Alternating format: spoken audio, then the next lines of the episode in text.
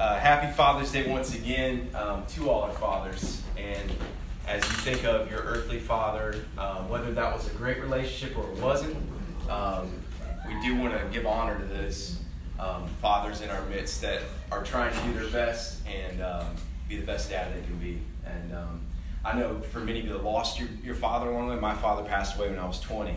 Um, sometimes today can be a tough day as well when you think of your, your father and you, you miss being with him today. So just want to identify with you as well today if that's a tough day. Um, uh, one time, a little boy was asked to define Father's Day. He said, It's just like Mother's Day, except you don't spend as much on the presents. so I don't know if that's true for you, but you know, get your tube socks and uh, move on with your life. Um, but maybe that's not true. Maybe it's the other way around. I got no, it's not. That that's totally uh, that's not true. Um, actually, I was probably the opposite in my, my house because I'm not the greatest at shopping. So um, anyway, if, if, you didn't know the history of, of, Father's Day, I won't go all into it, but it was in 1909 that a, a woman wanted to honor her father, who was a, a widower who raised um, all her siblings. Um, this in Spokane, Washington, and um, wanted to honor her dad. It was just Mother's Day had just come about, and she said, "You know, we need to do something." She was there in church on, on Mother's Day, wanted to do something about it, and um, she said, you know, maybe we should do something here in town and have an honorary parade and all this. So through all these sort of events and chain events, it took time. It was 1909 all the way to 1972. Finally became an official holiday. Uh, but uh, we, we do want to think about that and how we've all been impacted one way or another by uh, a father or a father figure. Um, and, you know, thinking through this message this morning, um, I actually got a text this morning from my youth pastor, um, who was really instrumental in my life. Um, you know, I, I, had a decent relationship with my parents, but he really filled a lot of gaps um, where I didn't want to go to my dad. I didn't want to talk to him. Um, he was there for me, and we can all think of those mentors and people that have been instrumental in our life. And it, and it challenges us all to be that person to somebody else, man or woman, um, to be that person, be that mentor for people that um, maybe need somebody to talk to, need somebody to, to just bounce ideas off, and, and be that figure in their life so he texted me this morning, just sent an encouraging text, and I was like, you know what? Thank you to all the people you've been a spiritual father to, um, because that's such a huge thing. Um, but this morning, as we look in the Bible, we're going to look at um, someone who's probably one of the greatest father figures in all of the Bible, and that would be Father Abraham. If you grew up in church, remember there's a little song. Who remembers the song? Sunday school? Father Abraham and many sons. Oh, here we go, here we go. It's coming. Many sons have fathered. Right, what do you start doing? I'm one of them. I'm one of them. So are you. so let's just praise Then you got to get your arm. Uh, go with the right arm. We'll speed it up. We're not going to do the whole thing. You go left arm, right foot, then left foot. Then you go nod your head, right? Mm-hmm. Turn around. Is it turn around? Is it turn around? Sit down. Sit down. That was like the highlight of Sunday school. when you're six years old, you get to move around, maybe punch somebody in the process when you're going right arm the guy next to you. Bam! I didn't mean to do that. Um, so that was my highlight of, of Sunday school. I was just thinking, of Father Abraham had many sons. And you know the truth is, Father Abraham has many sons. 54% of the world's population are part of an Abrahamic religion. So more than half of the population of our planet follows old Father Abraham. And so he's made an impact. Um, but Father Abraham, a, most of his life was not a father. He spent a majority of his life as a not father Abraham. He was just Abraham or Abe or whatever, maybe Abram. Abram. Abram. Abram. I'll say it right. Get it right. um, so, Abraham is, a, is an interesting character in the Bible because the Bible lists Father Abraham as the father of not just the Jewish nation, but as the father of faith. The New Testament writers talk about him as the father of faith, father of all who believe. And that's an awesome statement to make. You know, if you've ever been at somebody's funeral, you know all the good things they say about you at your funeral. Hopefully, you know, this guy was just the greatest, and they're kind of like, yeah, we won't talk about that over here. But Abraham's kind of the same character. He's the father of faith. If you look at the details of his life, it's encouraging to you and me because he wasn't always the most faithful. The father of faith wasn't always the most trusting, he wasn't always the most believing. There are many moments in his life he was anything but faithful. And so it's encouraging to myself and to possibly you as well that even the father of faith can have his moments where he wasn't so faithful. We're going to look and, and start a series this morning, um, and we'll be looking through the book of Hebrews in chapter 11 specifically. Um, many people will look at that chapter and say that's the hall of faith. You know, there's the hall of fame in different locations. Uh, this is the hall of faith in the Bible. It lists many different characters from the Old Testament that were examples of how faith, following the Lord, really were instrumental into their story and what it meant for them to be who they were. So we're going to look through this chapter and look at these different characters and try to dig into their stories and see what we can learn. And so I'm excited to do that with you guys. And, and also, it, it provides some material. If you're wondering what to study during the week or wonder what to uh, read in your Bible, you kind of just do one of the flip things. Maybe you don't, maybe you got a good plan going, that's great. But if you're wondering where to read during the week, you can just read along in these stories, dive into the Old Testament, and kind of go a little bit deeper than we're able to do on Sunday morning. So we're going to look at Abraham this morning. So if you want to turn your Bible to Hebrews 11, we'll be in verses 8 to 12 and then also 17 to 19. And I'm going to start reading. I have it in the New Living Translation right here, uh, but you can follow along with whatever, whatever translation that you have. It says this in verse 8 It was by faith that Abraham obeyed when God called him to leave home and go to another land that God would give him as his as his inheritance. He went without knowing where he was going. Even, and even when he reached the land God promised him, he lived there by faith, for he was like a foreigner living in tents. And so did Isaac and Jacob, who inherited the same promise. Abraham was confidently looking forward to a city with eternal foundations, a city designed and built by God. It was by faith that even Sarah was able to have a child though she was barren, and was too old. Whoever felt too old, don't ever feel that way. You're not too old. She believed that God would keep his promise. And so a whole nation came from this one man who was as good as dead. A nation with so many people that, like the stars in the sky and the sand of the seashore, there is no way to count them.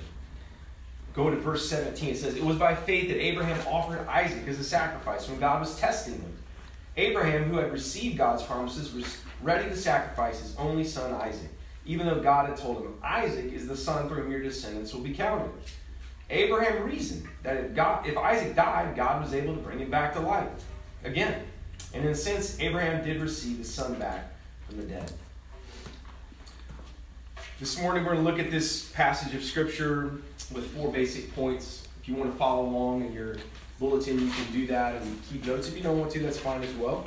Um, but these are four points we're going to look at this morning. We'll call them four faith fundamentals from this passage of Scripture. The first one is this, and I'm kind of cheating because I'm going to go backward. We didn't read this yet, but it is in Hebrews 11:6. And the first point is this: that faith is first. Faith is first. Faith is first. Hebrews 11:6 says this: It is impossible to please God without faith. It is impossible to please God without faith. Anyone who wants to come to Him must believe that God exists and that He rewards those who sincerely seek Him. It's impossible to please God without faith. Everyone has faith in something. Every person here in this room has faith in something. Every person in this community has faith in something. It doesn't matter who you are, where you live, what you do, you have faith in something. Faith is absolutely necessary to us as human beings because we cannot ever obtain all information, all knowledge, and, and have comprehensive understanding of our surroundings.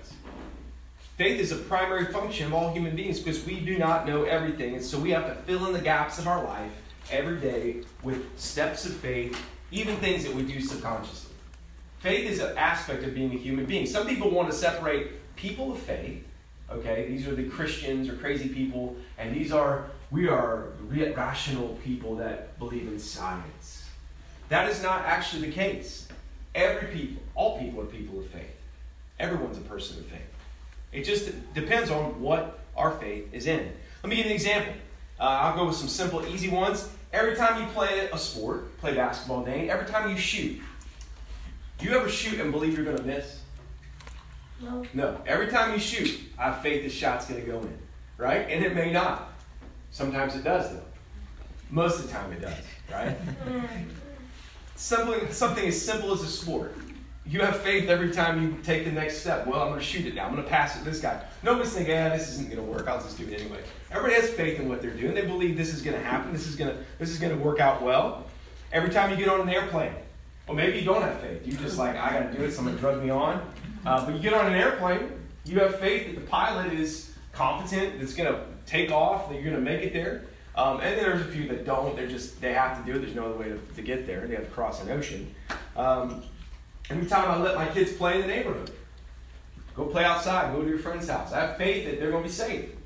That you know what, there's not a guy that's going to capture them or whatever it may be, and you know, put them in an unmarked van and drive them off. You know, uh, I have faith and I, I have a basic trust that this is a safe neighborhood. They'll be okay and, and, so forth. We have faith in these simple things in life. We trust the safety of our environment. Um, uh, for some of you guys, Andrew, I'm sure you had a little bit of, maybe just a small measure of faith when you first asked Lydia out. You're like, I have a chance here. I have a little chance. Maybe like I have no chance, but who cares? we'll just try it anyways. But you know, even even in our relationships, when you know, I asked uh, Cassie out, I'm like, I, I, had a lot of faith in that. Thought it would work out pretty well. Um, but you know, we have to have some measure of faith, and, and I, truly, stepping out into marriage for me was tough. I got married pretty young. And so when I was 21 years old proposing to my girlfriend that I really loved and cared about, it was a step of faith. Because I'm leaving this old life of 21 years of being single and doing what I, you know, now I'm stepping into this. I don't know anything about marriage, um, only just what I've observed. But I'm going to take a step of faith and believe that this is going to work. This is going to be good. And this is, I, mean, I don't know all the things that we're going to encounter, but I'm taking a step of faith into this we all we all walk in faith in our lives. We, have, we got to recognize that because faith is not just for spiritual people; it's for everyone. But there are spiritual issues too, as well. There's deeper issues: our worldview, our values, um, how we see life, how how we think everything functions. All these things are issues of faith. Yes, we may have reasons.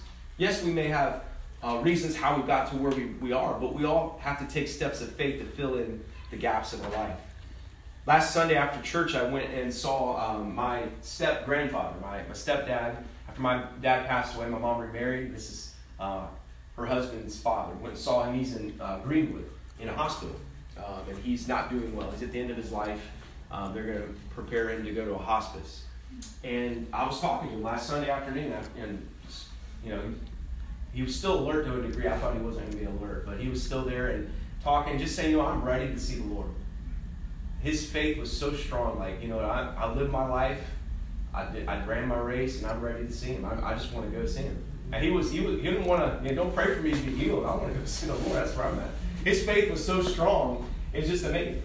Uh, that he said, you know what, I lived my life. I did what I was called to do, and I want to go and receive my reward. I want to go and be with him.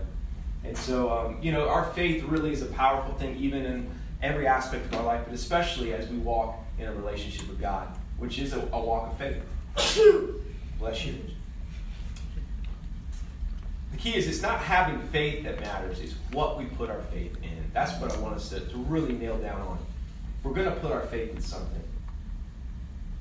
There's a story about a father who was vacationing with his family and came across a large sign. It said, Road closed, do not enter. You know what that means to us dads? go anyways. so the man said, Yeah, you know, I don't think that's really true. So he proceeded to pass the sign because he was confident that it would save some time. And make this is a shortcut. I'm sure this, this is not true. His wife was resistant to this adventure, but there was no turning back. Um, so this, this guy just kept driving down the road. After a few miles of successful navigation, began to boast about his gift of discernment. Look at this, guys. Look how well this is going. Uh, we are cutting off, shaving off time here. We're going to get there so much faster. His proud smile was quickly replaced with a humble sweat when the road led to a washed out bridge. He turned the car around and retraced his tracks back to the main road. When they arrived at the original warning sign, he was greeted in, in large letters in the back of the sign Welcome back, stupid. Sometimes we can have so much confidence and faith in ourselves.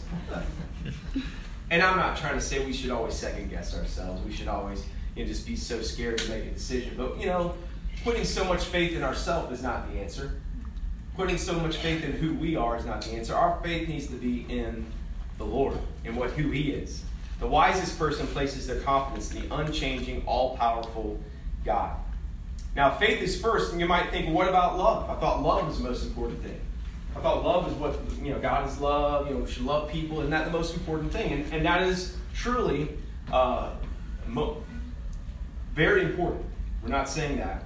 But think about it. The two greatest commandments, to love God and to love your neighbor. To love God, you must have some measure of faith. If you're going to love God, you have to what? Hebrews 11, 6, you must believe that he exists and that he rewards those who seek him and love him. To love your neighbor, you have, must have some measure of faith that love is valuable. If you have a, a, a humanistic or a, a Darwinistic viewpoint, truly, there's no need to love anybody. It's survival of the fittest. It's whoever makes it, makes it. You know, if you're more powerful, if you're stronger, you really should continue on the species.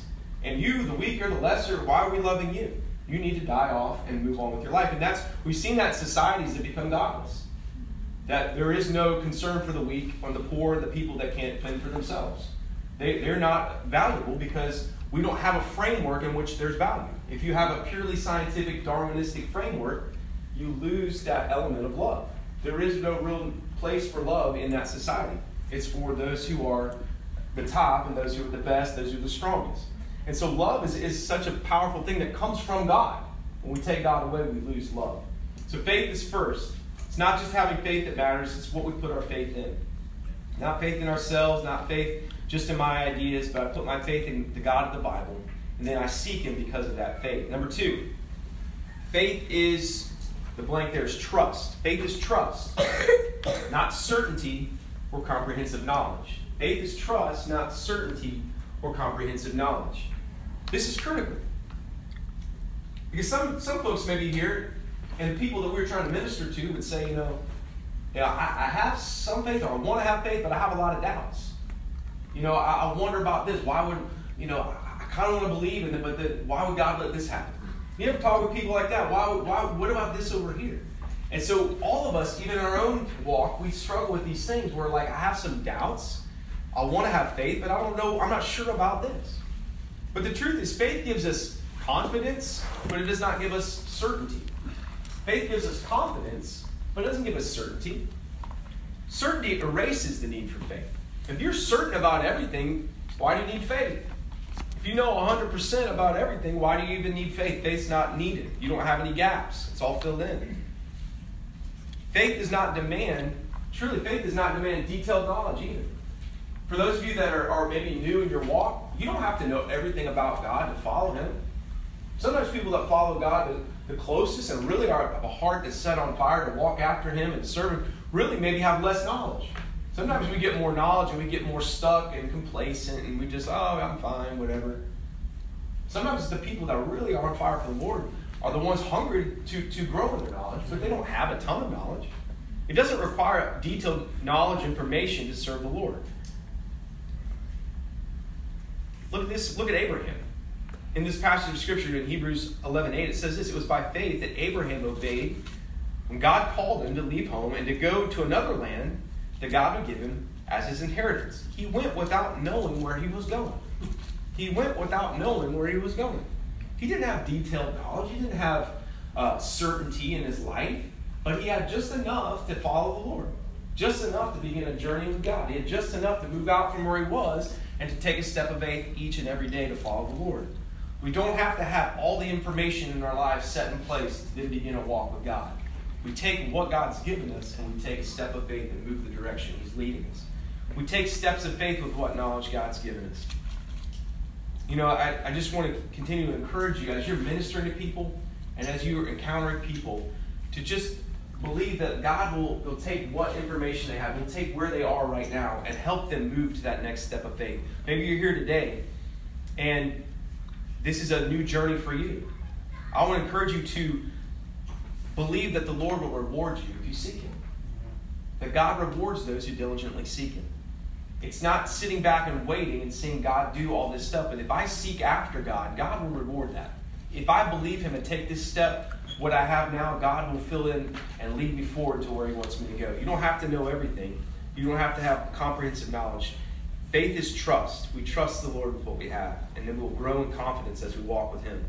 Number three, faith is forward looking. Faith is forward looking. Verses 9 and 10 say, And even when he reached the land God promised him he lived there by faith, for he was like a foreigner living in tents. And so did Isaac and Jacob, who inherited the same promise. Abraham was confidently looking forward to a city with eternal foundations, a city designed and built by God. So, what, what, what, does this mean? Let's break it down into two, two phrases that we find here in this, this passage. He says that he was living in tents. How many of you would like to live in a tent? If you had your choice, if you had your druthers, you could live in a tent or live in a house. I don't see a lot of hands raised. I don't see a lot of folks signing up for that, especially not in South Carolina in the middle of the summer, unless you have a tent air conditioner, right? Living in a tent is not the ideal circumstance for living. It's not how people normally choose to live. If we could we choose, we want something permanent. We want something stable. We want something safe. We want something enclosed. We want something that's, you know, living in a tent is challenging. But this is, a, this is something that God called Abraham to do and his descendants because he was leading them on a journey. And a journey you have to pick up and move. You can't get stuck where you are. And so this living in tents is, is a significant thing for Abraham and also for us. For Abraham, he couldn't get too attached to his current location, his situations, his culture, his surroundings. Any day God may tell him to pack up and move. This was something he had to be always ready to go wherever God wanted him to go. The, the New Testament, uh, let me share with you two passages of Scripture that, that talk about this. It talks about the world. And we have to be careful when we talk about the world because John 3.16 says God so loved the world, right? That he gave his one and only son. But other times it talks about the world, it says, you know, be careful about the world. Be careful about the world. It's not the people of the world, but it's this idea, the system of the world, everything that entraps us into this. And that's what it talks about. John 12, 25. From the New Living Translation says this Those who love their life in this world will lose it. Those who care nothing for their life in this world will keep it for eternity. Those who love their life in this world will lose it. Those who care nothing for their life in this world will keep it for eternity. That's a pretty powerful, crazy statement. And Jesus uses what's called hyperbole quite often. Hyperbole is a, is a language where you make extreme language to make a point. I don't believe Jesus is saying that we should go around hating our life because he says if we love our life, we're going to lose it. Well, I'll just hate my life, hate everything about my life. That's not, that's not what he's saying. But Jesus uses hyperbole to make points. Those who love their life, we get so attached to our here and now life, everything about it, we miss out on something else that's available to us. That's what he's saying. Amen. If we get so caught up in right now in this moment, all of the things going on, everything about it, this thing, that thing, we miss something else that's greater that's available to us. 1 John 2:15 puts it this way: Do not love this world nor the things of this world offers you. For when you love the world, you do not have the love of the Father in you. Again, does this mean you can't go and say, Man, I was looking forward to that steak this afternoon, you know? you know, we're going to go out to eat, and I was going to get my steak or whatever your lunch is going to be, or uh, your salad if you're more of a you know, healthy eater. Um, it doesn't mean that we can't enjoy the things God gives us in our life. But it does, it's a caution for us to be careful to not get so attached to the things of the world that we don't miss the true greater things of the Father. So we live in tents. We don't get attached to this world. And number number two on here, it says that he looked confidently looking confidently looking forward to his city. Confidently, Abraham was confidently looking forward to a city with eternal foundations, a city designed and built by God. I believe, again, I, I know there's there's the, uh, theological ramifications here, but I think this is some poetic language about having a forward-looking faith. We're looking forward. We're not stuck here, and, and we're not stuck there. Let me give you three things real quick. You can write these down. What does it mean to have a forward-looking faith? This is important in our life. First, we have to let go of our past. To have a forward looking faith, you have to let go of your past. A lot of people let their past keep them down, keep them back, and keep them stuck where they are because of the things of the past. We have to have a forward looking faith. We have to let go of the past. Our past is important. I'm not saying it's not. But we have to learn to let it go, to learn from it, and to let it go. God's going to free us, forgive us, and redeem our past if we allow Him. It doesn't mean that we have to have our minds erased like a good old uh, uh, Will Smith Men in Black. Zip, you don't remember anything that happened in the past. Remember that old movie where they erased their minds? Uh, no, that's not what God's going to do necessarily. But God will redeem even the broken things of our past and use them to, to for His glory in the future. But we can't get stuck there. We got to let it go. You know, there's an illustration that a pastor that I served under would say this all the time. Why is your windshield bigger than your rearview mirror? Why is your windshield bigger than your rearview mirror? Because where you're going is more important than where you've been. Where you're going is more important than where you've been. So remember that. Don't get stuck in your past. Where you're going is more important than where you've been. God will lead you forward.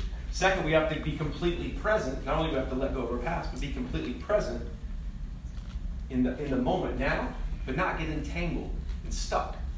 Not getting tangled with the worries or overly attached with the pleasures of today. We, we need to learn to enjoy enjoy the moments that God gives us. Enjoy the moments with your family. I got my son here. I got good times this afternoon going out with the family. Enjoy those things. Enjoy those things God gives you. Enjoy the little blessings of life. God gives you those for a reason. God lets us live life. Um, was it? Were you asking me this the other day, Dad? Would you just want to go to heaven if, if you could right now? Did you ask me? Or was that Lily? That was you. He always asks me a few thoughts. So I was like, you know what? No, I'll go to heaven when God wants me to go to heaven. Because I think He's placed me here on earth to live my life to do something for Him. So when He calls me home, I'll go home. But I'll wait for Him to call me home. So, so I'm here to, to live the life God's called me to live, to raise my family as long as God's placed me there, to be a pastor, to be whoever God wants me to be. And when God calls me home, I'll go home. But I, am called to live in this present moment and to live who God, how God wants me to live. So we can't you know, there, there used to be people that would think, you know, we got to get away from the world. And this is how, honestly, on monasteries and monks and so forth in, in church history, how that developed. And people said, you know, this moment is so terrible, this world is so bad, we need to get away from it and just let God take us home. We'll go over and pray and things like that. But I don't know that that's the best approach because God has placed us in the world, placed us in the community, placed us on our jobs to make a difference. And as long as He gives us breath, we're here to make a difference for Him. And when He calls us home, we go home. So we have to learn to be completely present in the moment He's given us. But don't get stuck and get entangled in all the things of the day. And third, we have to learn to see a better future. See a better future, not a worse future. It's so easy when you hear the news. I don't know if you ever have, you know, however you uh, take in the news, radio, TV, your, your phone. I have you know, a little news app on the phone, scroll through. Everything's terrible. It's like every news story is always terrible. Like, good, nice. Some mom kills some of their kids. Like, what is wrong with the world? I mean, everything is messed up, broken. If you just take all that stuff in, it's like, my goodness, where are we going? What is happening? But we have to learn as believers not to get so drawn into that and so bogged down. Yes, there's so much tragedy, hurt, and pain in this world. But we have to be people that see a better future. We see good things. We see what God is going to do. Now, we can see that we're not ignoring the bad things. But we know that God is, is building something greater than all this. And it may be eternity before we get there. It may be not on this planet, not on this earth where we really get to experience it, not in this, this life, so to speak. But we got to see a better future. I think it starts with a positive attitude about tomorrow. If you can't be positive about tomorrow, positive about this week, how are you going to be, you know, telling people about coming to heaven with me? You know, like, hey, let's go, let's go serve the Lord, let's go to heaven. Why would I want to be in heaven with you? You're always negative about your job. You're always negative wherever you go. Why would I want to go? You're going to be there. You know, I'm, I'm going somewhere else. You know, I think it starts as believers for us to be positive about tomorrow. Yes, there's so much bad things going on. Yes, we, we acknowledge that. We have to be positive and say, you know what? God is greater. God is able. And I don't understand why He doesn't solve this problem or do this. I don't get all that, but I know God is able. I know God can meet your need. I know He can. And we'll believe that He will. So if we have that positive attitude about tomorrow, we see a better future. We have hope. That's what that is. It's hope. We have hope in God that He will do something. Um, we will have a forward-looking faith. I think that's so important for us to keep forward-looking, not stuck in the past, not bogged down in all the stuff of the day, but forward-looking. That God has a hope in the future for all of us. And finally, it's this: faith is tested. This is an important thing to know that your faith will be tested. Faith will be tested. That's, that's just an element of it. Faith's like a muscle. My wife started a, a gym membership, and she's not in there, so I can talk about it. So she started a gym membership, um, and uh, some place called Orangetheory, where they put this little armband on you and they like measure all this stuff. So she started this, and she has some friends that were part of it, and they're like doing all these exercises, doing these classes, and she's coming home beat. If you ever started like exercising to another level when you haven't really been exercising. You know how that'll that'll wear you out. And so she's coming up, oh, I can't feel my arms, can't feel my legs. And, and, and that's how it is. Sometimes our tests that we go through in our faith, will, will we feel beat down. Like, oh, my word, that was hard. But God is growing us. The trials we go through, God is stretching us. He's growing us. He's making us greater than we ever could be. And we would just, I mean, honestly, as humans, we just as soon sit and eat potato chips on the couch and watch our shows, right? When it comes to faith, sometimes we'd rather just, you know, God, I don't need all those trials. I don't need all those tests. I'm good. You know, I got a few muscles. I can move my arms. Can't lift anything, but I can move them. I can lift them up. But God wants to, to challenge and to, to grow our faith. In order to do that, we have to go through trials. We have to go through tests. This is the whole story of Sarah and Abraham. This is the whole story. Um, and I, we don't obviously have time this morning, and I encourage you to read it. Genesis 12 through 25. Genesis 12 through 25. You want to read that this week. You read the story of, of Abraham and Sarah and their journey with God. And, and read it with fresh eyes. I started reading through it. Like, you know what, how many times God came and made promises to Abraham in that story? He comes and, hey, Abraham, you know, he, why don't you leave your house? I'm going to do all this for you. I'm going to give you descendants, move out of Ur, move on this journey. I got this plan for you. And Abraham's like, okay, let's do it. And he gets walking, doing, and then it's like, man, God, what's going on? Nothing's happening. he, he comes through some challenges. You remember the story of, of Abimelech? He goes to Egypt with Pharaoh. He's, he's struggling. He's, he's like, I'm to die now, so I got to I got to go put my wife as, I say that's my sister, and, and all these sort of things. I don't have time to go through it all, but he has moments of, of great faith, moments of, of where he's faltering. But God keeps coming back and promising him the same thing. And it's funny that it's like, well, when is it going to happen? Because you keep telling me the same thing. Then you keep asking more of me. Like now I got to get, now we're doing this circumcision thing. Like, God, seriously? What's up with this? You know, I mean, like for real. How did that get involved? I didn't see that coming. So all these sort of things. The same promise. Now I want you to do this. Same promise. I'm to keep leading you. Then God shows back up. There's three minutes showing the campaign. Now there's a, there's a due date on it. In a year from now, you're to have a son. And, and all through here, Abraham one time laughs, Sarah laughs. And they're like, God, this is, this is ridiculous. But in the midst of all of that, they don't stop following the Lord. Right. Because faith is action. Faith is not a feeling.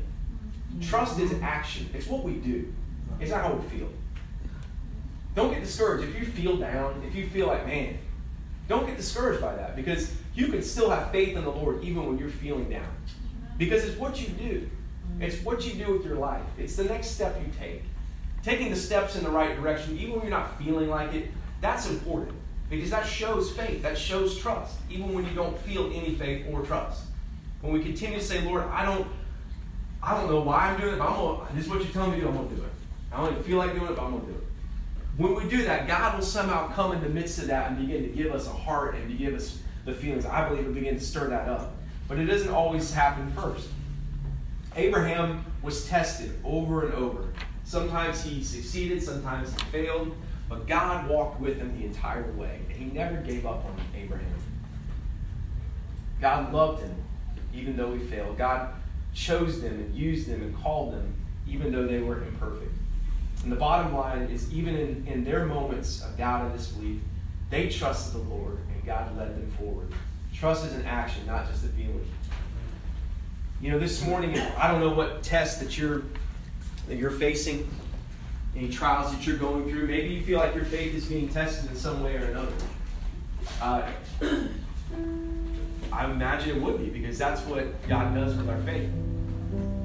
He leads us through this trial, next this trial. Some are great, challenging, tough, difficult. Some are small. Some workouts my wife goes to, you know, she's like, oh, that was okay. And some are like, oh, I almost died. You know. Sometimes our tests and trials are, are you know, okay, all right. Some are, are very, very, very scary. But God, God is there with us in the midst of those trials and those tests. And He's wanting to, to strengthen us so that we can serve Him in a greater capacity so that we can make a greater difference in the world. We can reach people and, and demonstrate what it really looks like to follow the Lord. That's what people need to see. People need to see you and I truly following the Lord. And that will be something that gets in their heart and mind, like, you know what? That's that's what I want. That's what I need. Nobody nobody wants to see a lazy, complacent Christian like, oh, I need to do that. People, I mean, I trust me, I I have so many relationships with people that are not interested in church, and there's nothing about complacent Christianity that inspires anyone, not even us, right? What people need to see is someone that truly in their heart wants to serve the Lord, wants to follow Him. And that's what God is calling us to do. So if you're, if you're um, facing a, a trial today, I want to encourage you. Take a step of faith, trust the Lord, even if you don't feel it, even if you don't sense it. Don't be discouraged. God is with you. Maybe you're here today you're Pastor Sheldon, I need to develop a more forward looking faith. I've been caught up in this moment. I've been caught up in um, just getting tangled, all the stuff I got going on in my life. And I want to start seeing ahead. God, where are you leading? I want to have a positive outlook so that people say, you know what, what's that? What's going on in your life? What's up with that? People see it in our lives, and you know what? God, God's working on me. I'm walking, I'm following Him. That's what's going on. And so let's, let's just bow our heads. Let's pray together this morning as we conclude. I just want to pray with you, encourage you as we go on our way and celebrate Father's Day enjoy all the things God's given us, the blessings in our life. My prayer is that God would increase our faith, increase my faith, increase your faith. That we would step out in, in ways that we wouldn't have imagined days before We'd step out and say, Lord, use me in, in a new way, in a fresh way.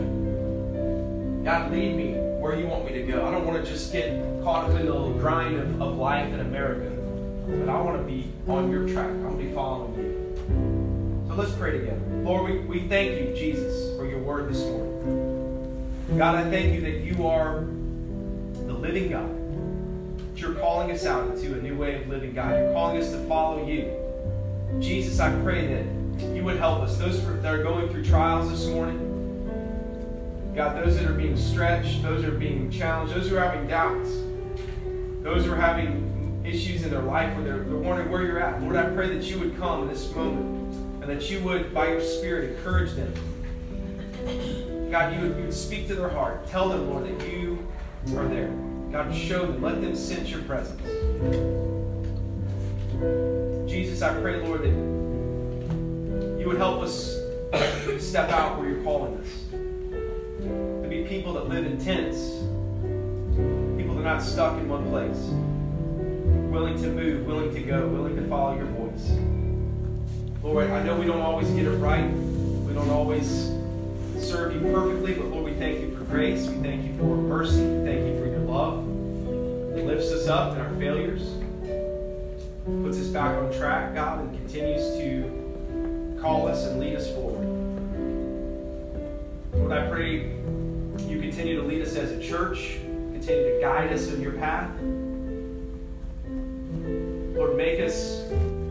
Not just another gathering place for Christians, but Lord, let this be a church on a mission, a church that has impact, a church full of people that are hungry to follow you. Lord, I thank you for your mercy. Thank you for your grace.